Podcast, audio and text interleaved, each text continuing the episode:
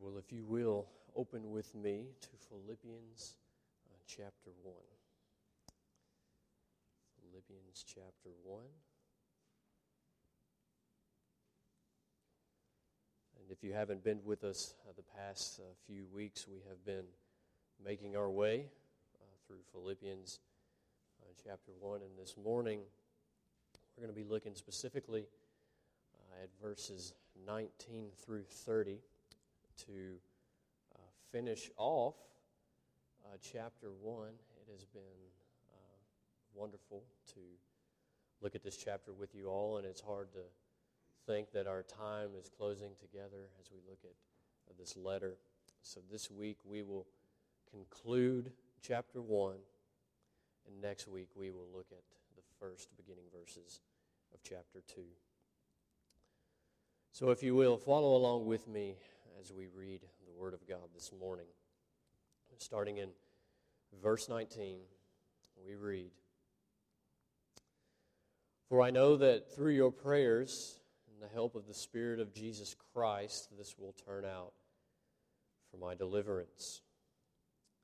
As it is my eager expectation and hope that I will not be at all ashamed but that with full courage, now as always, Christ will be honored in my body, whether by life or by death.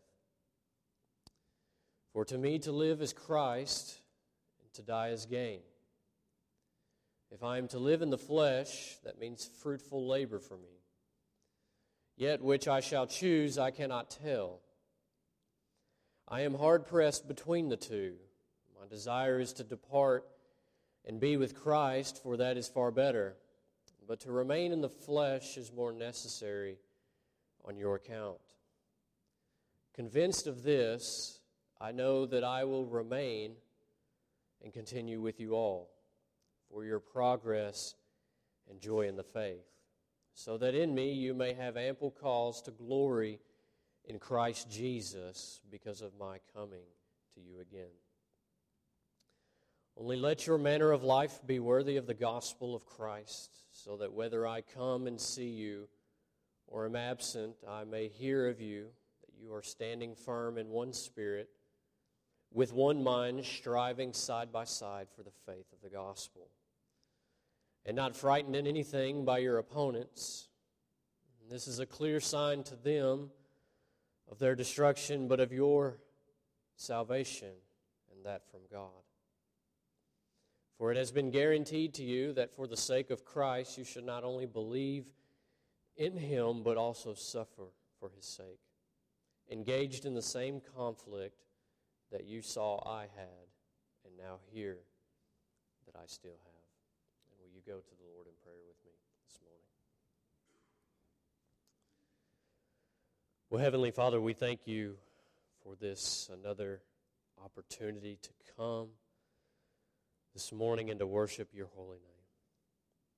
And we ask that as we come now to this precious moment in our worship service, that we get to look even more deeply at your word, Father, that you would open our eyes to see, that you would open our ears to hear, that you would open our hearts to obey your word this morning.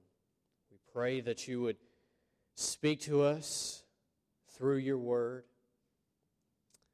Lord, that by doing so that uh, we would be made complete and equipped for every good work, knowing that your word uh, contains for us this morning all that we need for life and for godliness. And so, God, we pray all of this humbly and boldly because of Christ. And it's in his name we pray. Amen. Amen. Well, again, um, we have been looking at the past several weeks at this a wonderful chapter uh, in this letter uh, to the church at Philippi that Paul uh, has wrote. And we left off, if you'll remember with me last week, in verse 18, which reads, What then? Only that in every way, whether in pretense or in truth, Christ is proclaimed, and in that I rejoice. And so we left off with the Apostle Paul last week, as we just read, and he was rejoicing Now, why was Paul rejoicing? Well, if you remember with me, Paul has been in prison, he has been beaten for the sake of the gospel. Uh, his circumstances, looking on the outside, uh, uh, just doesn't, looking on the outside in, just doesn't seem uh, ideal uh, for the advancement of the gospel. Uh, there are those that are proclaiming Christ, but doing so with wicked motives, looking to afflict Paul in his imprisonment. And yet, Paul could say in verse 18 that he could rejoice but his rejoicing, as we will recall from last week, was not related to his circumstances in any way. Uh, Paul could rejoice because, despite his circumstances, despite the fact that he was beaten and placed under house arrest in Rome, he could rejoice despite the fact uh, that there were those preaching Christ, yet with such wicked motives, looking to afflict him and challenge Paul in his imprisonment. And Paul says again that he can rejoice. And he says in the latter part of verse 18 that Christ is proclaimed, and in that I rejoice. So Paul was rejoicing because despite his circumstances, despite the wicked motives of those preaching Christ, Christ was being preached. And in that, Paul is saying, I am continuing to rejoice. I am continuing to rejoice because Christ is proclaimed. And he's basically saying joy is going to be a feature of my life and on.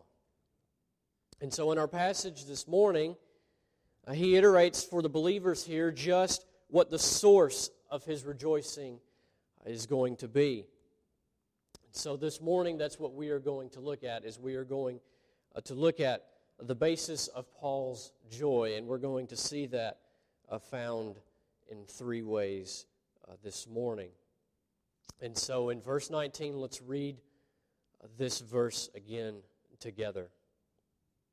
He says, For I know that through your prayers and the help of the Spirit of Jesus Christ, this will turn out for my deliverance. And so he says to them, starting off in verse 19 to the believers here at Philippi, that the basis of his joy is found in what he knows.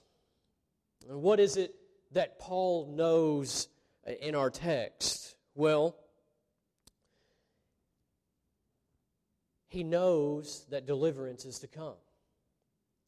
Right? And so we are faced then with another question. Well, what is this deliverance that he is referring to? What is this deliverance that he is referring to? Is he referring to an immediate deliverance uh, where he will be released and freed from uh, his bonds and jail? Or is this a, a, deliverance referring to the ultimate kind of, of deliverance, where he will be free from the bonds of sin forevermore and be made an heir with Christ, crowned with righteousness? Well, in my studying of this passage, and in particularly this verse, commentators argue both ways, actually. Some say that because of the phrasing here in this text that Paul is speaking of an ultimate uh, deliverance. Uh, they think him to be uh, speaking in terms of Job chapter uh, 13, where Job in this chapter makes this most famous statement, Though he slay me, yet I will trust. And following that verse in Job chapter 13, he speaks of the circumstances that are going to work out for his deliverance. And specifically, in that passage, Job is not speaking of an immediate deliverance uh, from what seems as dreadful, what seems as a dreadful predicament that he's in, but Job is speaking of an ultimate deliverance uh, when he will see God. And so some commentators believe Paul to be doing that very same thing here in this passage. Others tend to be convinced that Paul is speaking of an immediate deliverance here. And so they look at this passage and they say, when you look at the way in which his deliverance will be effected, as a result of the prayers of the believers at Philippi and by the help of the Spirit of Christ, that it would seem here that he has in mind an immediate deliverance, freed from his bondage uh, in prison. And so you have some commentators arguing that very thing, and you have others commentators arguing uh, that Paul is talking about an ultimate uh, deliverance. Now, we aren't going to spend too much time on this this morning here, but I, do allow me to say this that in our text, although there uh, not explicitly uh, for us um, what deliverance Paul is talking about here, uh, I think it's safe to assume that in the way in which this passage unfolds, if you will, Paul's whole idea and thought of indifference, of deliverance, may indeed include both aspects. So it may indeed include both the deliverance that he talks about in terms of an ultimate deliverance or indeed uh, an immediate uh, deliverance uh, because he is anticipating uh, staying with the people. If you will uh, look with me in verses 24 and 25, we read, But to remain in the flesh is more necessary on your account. verse 25, convinced of this, I know that I will remain and continue with you all. And so he is going to rejoice in that, right? And so this morning we are going to look at even further this thought of uh, deliverance here. Now,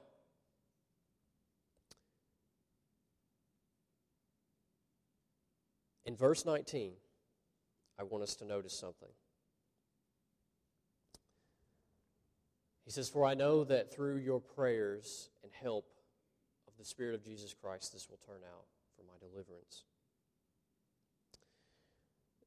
Paul is relying on the prayers for the Philippians. Now, some might wrongly say that the Apostle Paul is relying on the prayers of, of the Philippians in the sense that the mighty apostle, right? The Apostle Paul, the one who has seen the risen Christ, who has preached these amazing sermons, through which many have come to faith in Christ, that he is, is, is going to be relying on the prayers of the Philippians? Yes, he is. He is relying on the prayers of the people of God. He says, I am so delighted that I'm, I'm going to be delivered as a result of the prayers of the believers at Philippi. So he's saying his deliverance is going to come as a result of the prayers of the believers at Philippi on his behalf. And we see this similarly in Romans chapter 15 and verse 30, there, which Paul says, I appeal to you, brothers, by our Lord Jesus Christ and by the love of the Spirit, to strive together with me in your prayers to God on my behalf that I may be delivered from the unbelievers in Judea, and that my service for Jerusalem may be acceptable to the saints, so that by God's will I may come to you with joy and be refreshed in your company. May the God of peace be with you all. Amen. So you see what Paul is longing for here? He is longing that they will be together, that they will be refreshed, that his service would be helpful to the saints, that he will be rescued uh, from the pagans around him who are trying to take him over. And so you may ask, well, how will all of this take place? How, will, how is all of that that Paul is praying is going to take place? It's, it's going to take place as a result of the, of the Christians praying in Rome. Okay? And I love what Matthew Henry has to say on this, and it's kind of a lengthy quote, but I want to read it. I think it's going to help us grasp this point even further. Matthew Henry writes, let us learn to value the effectual, fervent prayers of the righteous. How careful should we be lest we forfeit our interest in the love of in the love and prayers of God's praying people. If we have experienced the Spirit's love, let us not be wanting in this office of kindness for others. Those that would prevail in prayer must strive in prayer. Those who beg the prayers of others must not neglect to pray for themselves. And though Christ knows our state and wants perfectly, he will know them from us. As God must be sought for restraining the ill will of our enemies, so also for preserving and increasing the goodwill of our friends. All our joy depends upon the will of God.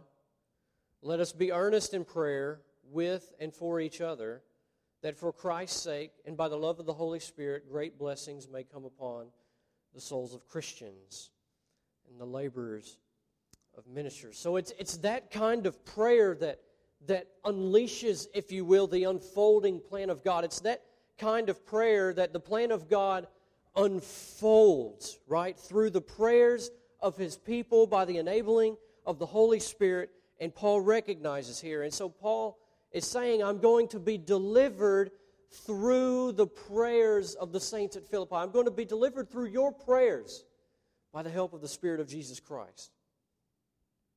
And so, Paul, in a, in a sense, is urging them to cry out here. He's urging them to cry out in such a way where they say, Oh, Father, send your Spirit to Paul and help him. Grant him strength in the midst of his weakness. Father, grant him courage. We know that he is concerned with the people making a big fuss about him. But he is wanting Christ to be exalted. Grant, Father, by your grace, that Christ indeed would be exalted, that they may only see the glory of Christ. We know that he is also torn between whether to be with you in heaven or to remain here with us. But Father, grant him deliverance according to your will in whichever way you see fit. And so, friends, this morning, this word can be for us that if we want to see a move of God in the hearts of the people in this church, in the hearts of the people in this community, in the hearts of the people in the world, then, brothers and sisters, we must be a praying people. We must be a people who desire to seek the face of God in earnest and continual and humble prayer. Because Paul recognizes in our text that it's through the prayers of the saints at Philippi that is going to serve for his deliverance. It was said of Dr. Martyn Lloyd-Jones that we couldn't understand his ministry apart from his devotional life, his prayer life. His wife is the one who said that about him. And friends, may that be true of us. May we be a praying people, seeking the face of God. As we see here, the Philippians were for Paul. They were a praying people. And so it was, it was through the prayers of the believers at Philippi that Paul uh, knew his deliverance would come from. And it wasn't because of the prayers in and of themselves, but it was because of God working through those prayers in the believers at Philippi. Right? And so the basis of Paul's joy is found in what he knows and what he knows about his deliverance. Nextly, I want us to look at the basis of Paul's joy is found in what he anticipates. In what he anticipates. So look with me at verse 20. We read there again. As it is my eager expectation and hope that I will not be at all ashamed, but that with full courage now, as always, Christ will be honored in my body, whether by life or by death. So, Paul here expresses a desire that Christ would be exalted in his life, whether in body by death. That he would be faithful. Uh, that there would be no reason for shame, that whether he's standing in human court or before the judgment of God Himself, that he can say, Oh, may it be that Christ is exalted always uh, in my body. So he is concerned here that Christ would be exalted uh, in his life. And it's, it's really the same idea here that John the Baptist uses when speaking uh, of Christ. He says, He must increase and I must decrease. And here we are seeing, really, in this passage, we are seeing the heart of Paul's theology. We never find Paul drawing attention to himself. We always find him pointing to Christ. And that's his concern here. And so he writes to the church at Philippi and he says, My concern is that Christ may be exalted in my body. And it's to that extent that makes Paul joyful. That if Christ is exalted in his life, therefore Paul can be joyful. And if we are in Christ, friends, we are not our own. Nothing that we have is our own. We are simply stewards. The totality of us belongs to God. And Paul recognizes that. Paul recognizes those very truths. In 1 Corinthians chapter 6, verse 19, Paul here he's writing to the church of Corinth. And he says, Or do you not know that your body is a temple of the Holy Spirit within you, whom you have from God? You are not your own, for you were bought with a price, so glorify God in your body. In Galatians chapter 6, at the end of that chapter in verse 17, Paul says, From now on, let no one cause me trouble, for I bear on my body the marks of Christ. And so, friends, Paul's body was beaten and continually crushed for the sake of Christ. He spent the rest of his life after his conversion preaching Christ. He was mocked, he was jailed, and he was increasingly beaten. And so Paul says in our text this morning, I rejoice in this, whether it's my life or in my death. I rejoice in that if Christ is exalted. And so Paul's joy here is found in the exaltation of Christ in his life.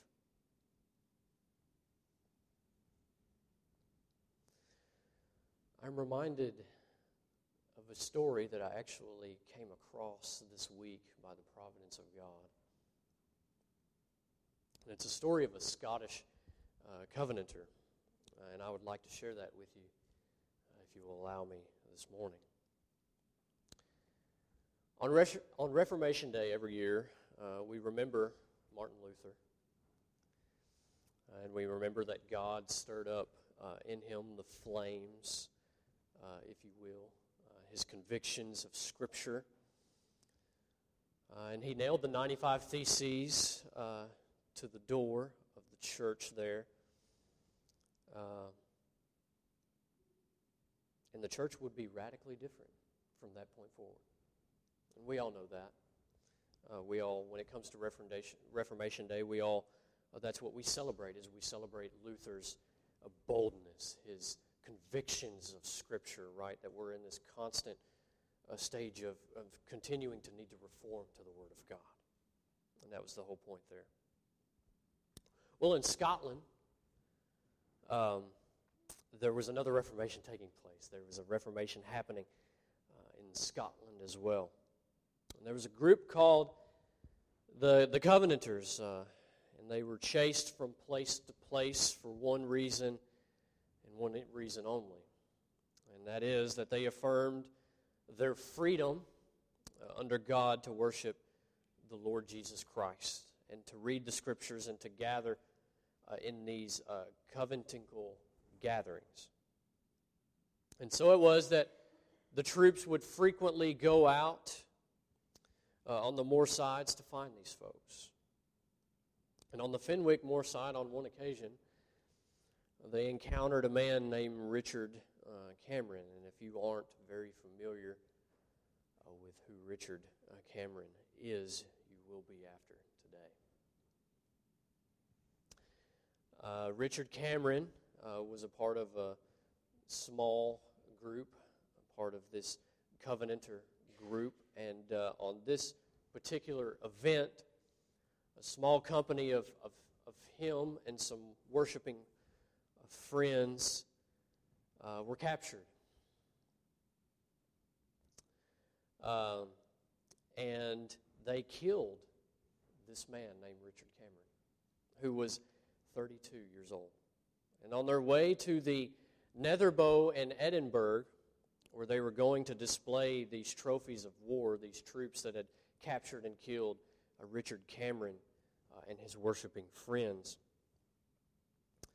uh, they stopped uh, at a Tolbooth jail where Richard Cameron's father was being held.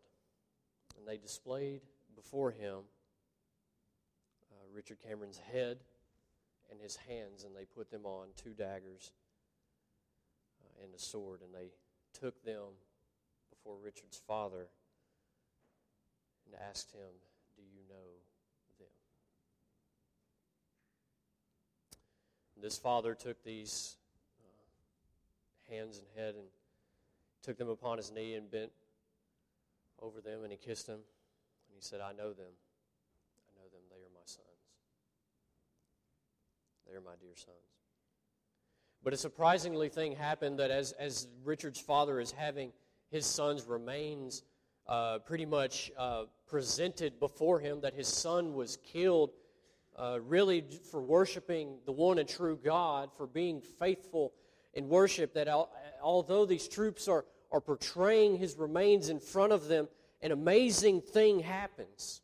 He starts to weep and, and, and he starts to praise God before them. He starts to praise God. He went on to say, It is the Lord, it is the Lord.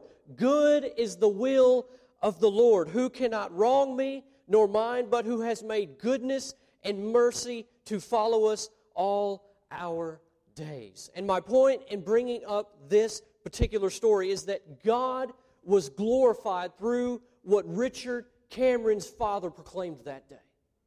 Through Richard Cameron's faithfulness to worship the one and true God, through his death, God was glorified. And we know that from reading Scripture, Paul would go on later to be killed himself for the sake of Christ.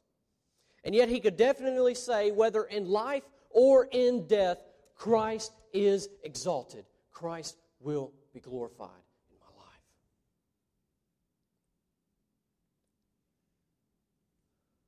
And so, friends, what I ask you this morning are we living in that same way? Are we living with that same desire that Christ would be exalted in our lives?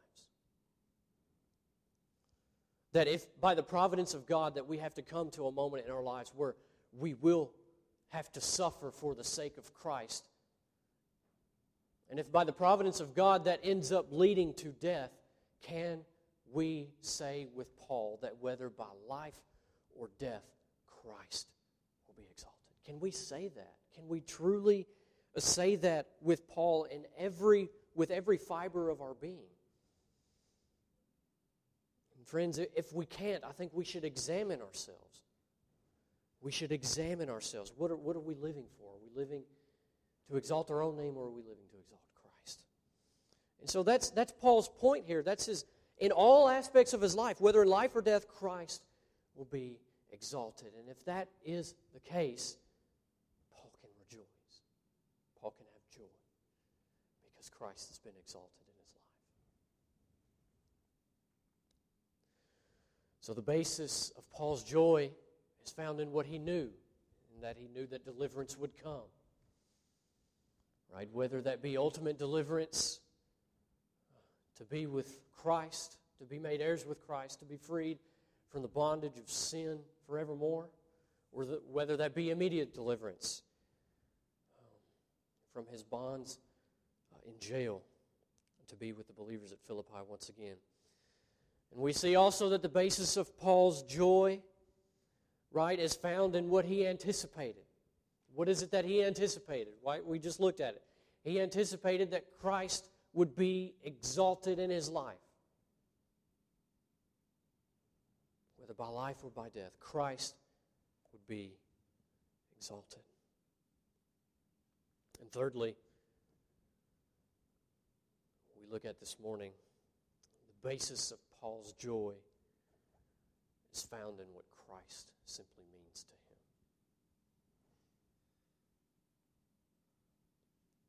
The basis of Paul's joy is found simply in what Christ means to him. Read with me once again in verse 21. For to me to live is Christ, die is gain.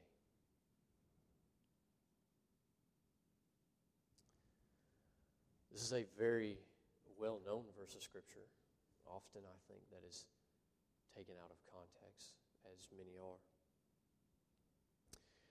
But this verse has a lot of depth to it. And if you will, this morning, I want to unpack it a little bit. So, our, our third point, as I mentioned, is we're, is we're looking at this verse that Paul, the basis of Paul's joy is found in what Christ means to him. Paul is joyful for what Christ means to him. And here, if you will, look with me, he is looking forward, uh, in a sense, to being ushered into the presence of Christ. And so his joy indeed is found in the very fact that Christ means everything to him. And the reason, friends, that Paul could make a statement like this, a statement like we see in verse 21, that for to me to live is Christ and to die is gain. The reason that Paul could make a statement like that is because Christ was increasingly all in all to him. Christ was increasingly his all in all. And you see, when a soul longs to be with Christ in a future state, what is happening is that Christ to that very soul is increasingly their all in all. Christ is becoming more and more to them, their everything. And if he is not our all in all, then this would be a hollow statement to make. And if Christ is not Paul's all in all, then this would be a hollow statement for him to make as well. But that's simply uh, just not the case for Paul. Paul, indeed, to Paul, Christ meant everything. Christ was his all in all. as I said, if, if, if Christ is not our all in all, then this would be a very hollow statement. Because, friends, if, if our joy, if all of our joy is earthly, if all of my fulfillment is in my marriage, if all of my fulfillment is in as much as I love my wife, if all that thrills my soul is my kids rather than Christ, if all of my identity is wrapped up in my position or my prominence or my influence, then the prospect of being ushered into the presence of God means nothing.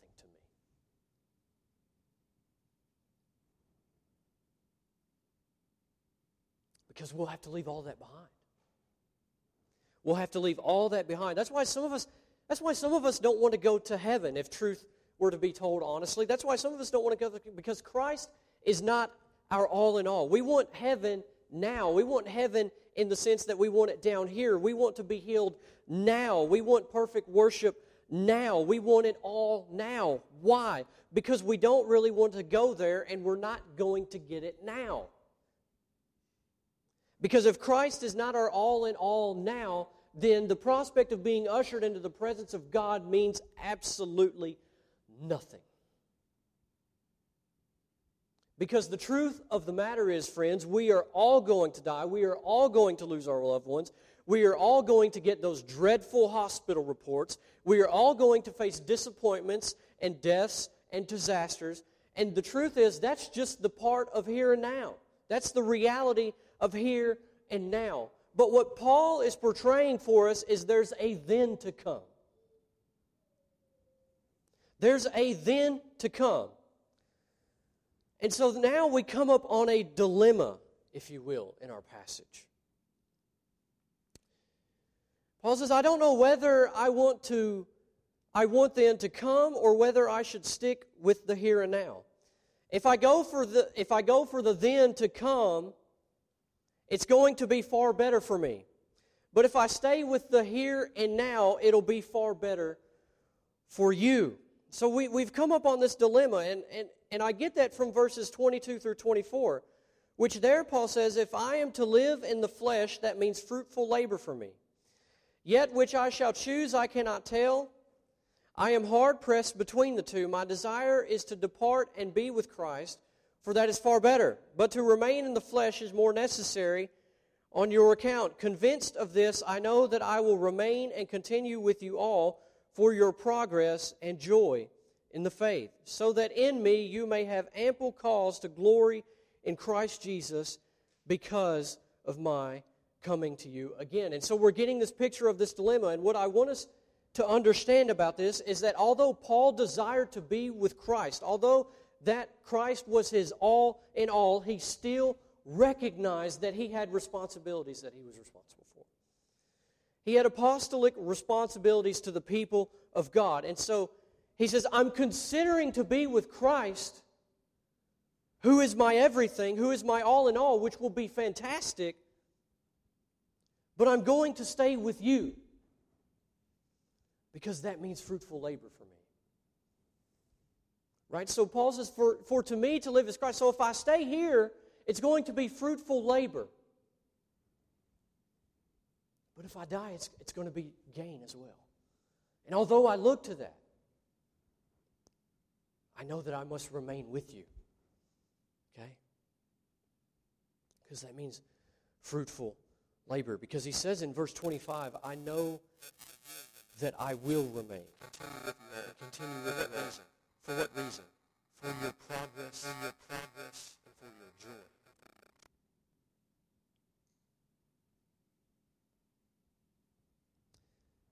Paul is saying simply in this verse that he is convinced that it is right for him to stay with the believers here at Philippi because it will be for their progress and for their joy. And so, although Paul longed to be with Christ, and friends, I want to make clear that Paul didn't just long to be with Christ to get out of his circumstances. But Paul longed to be with Christ because Christ was everything to him.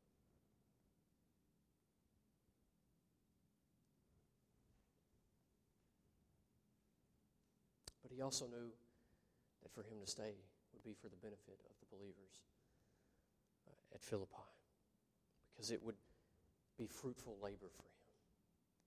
Right? It would be fruitful labor for him. So, Paul knew that he would be delivered. And although ultimately he looked for that ultimate deliverance, there was an immediate deliverance that had to take place first. Because the Lord wasn't done with him ministering to the believers at Philippi just yet. And that leads us to the closing verses of this chapter verses 27 through 30.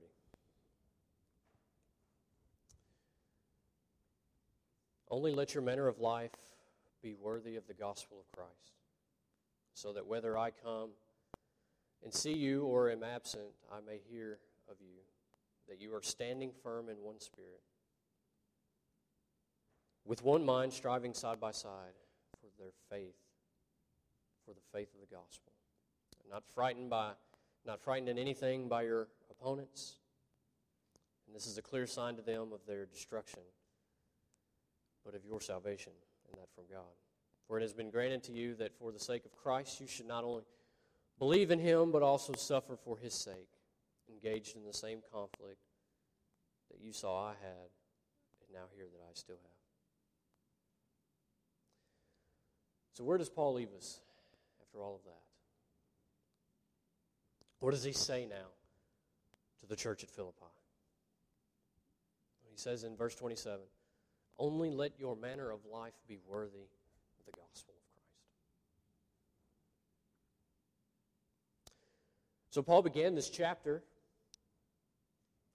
with a joyful remembrance for the believers at Philippi. He then goes on to continue talking about how the gospel was going to continue to advance.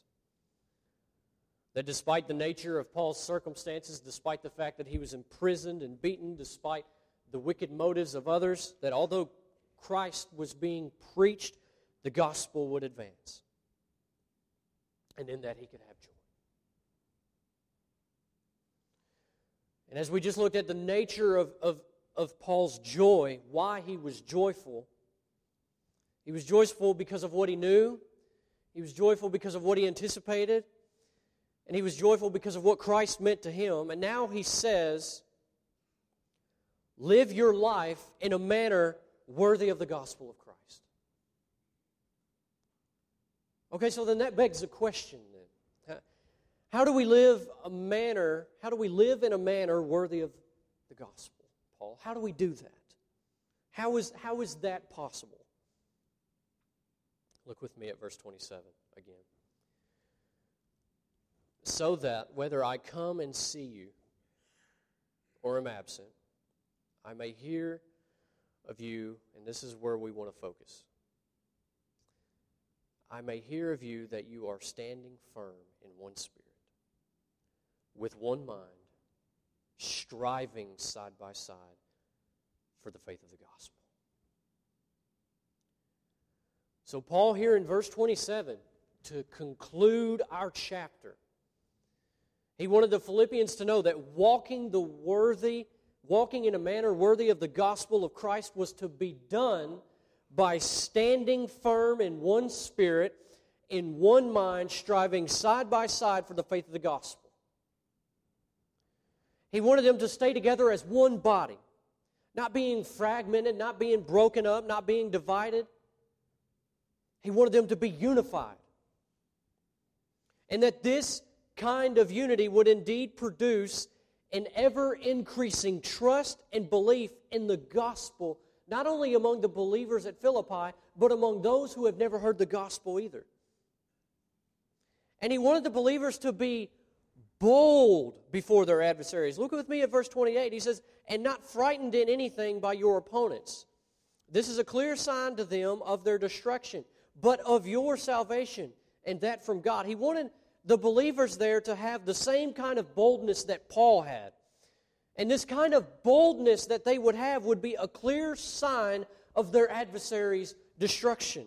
If you will, in Second Thessalonians chapter 1 verse 5 we read this is evidence of the righteous judgment of God that you may be considered worthy of the kingdom of God for which you are also suffering. In 1 Peter chapter 4 verse 14, we read, "If you are insulted for the name of Christ, you are blessed, because the spirit of glory and of God rests upon you." And so through this, Paul is warning them that suffering will come, afflictions will come. And Paul, being an example of those things, is warning them of this.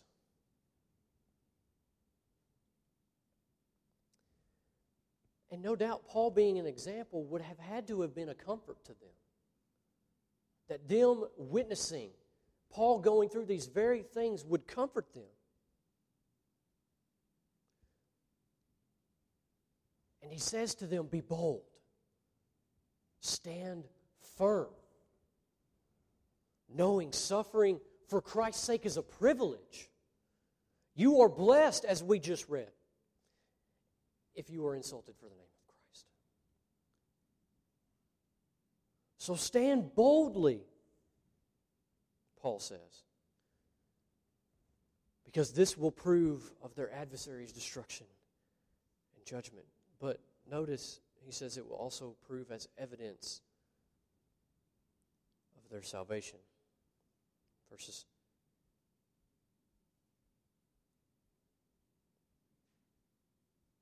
So it will also prove as evidence of their salvation.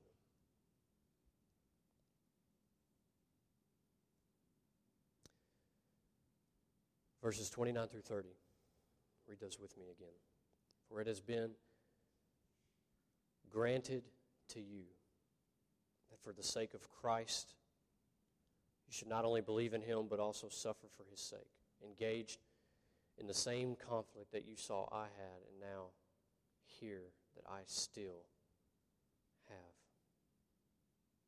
And so, friends, what Paul is doing is he is, he is closing this chapter by saying, the same way as it was granted unto you to believe in Christ, so also is it the same way that has been granted unto you the privilege to suffer for his sake.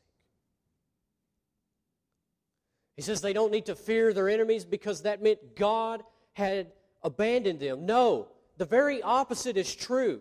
Their present difficulty was granted to them not as a punishment, but as a tool in God's sovereign hand. And you could imagine for a second, Paul is saying, Look at what God has done with me. Look at where He has placed me. He has placed me in house arrest in Rome.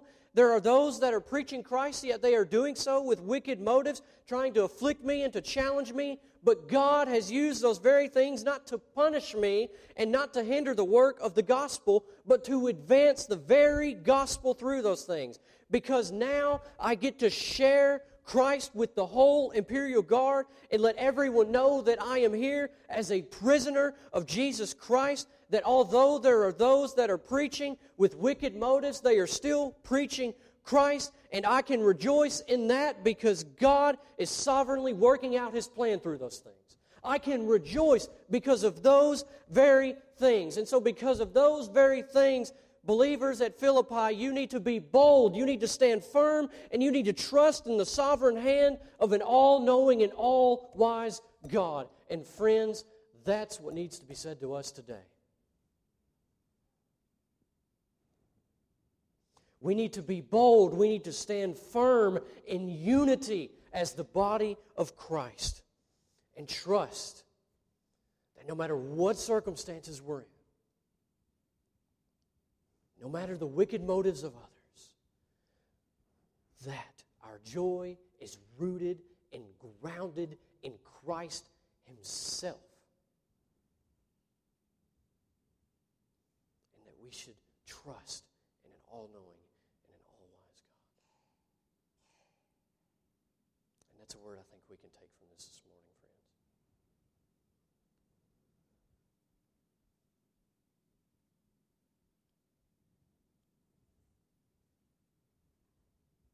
Let's be bold and let's stand firm for the sake of the gospel.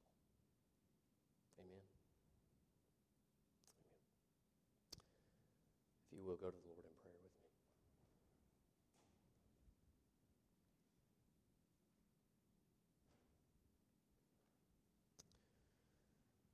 Heavenly Father, we are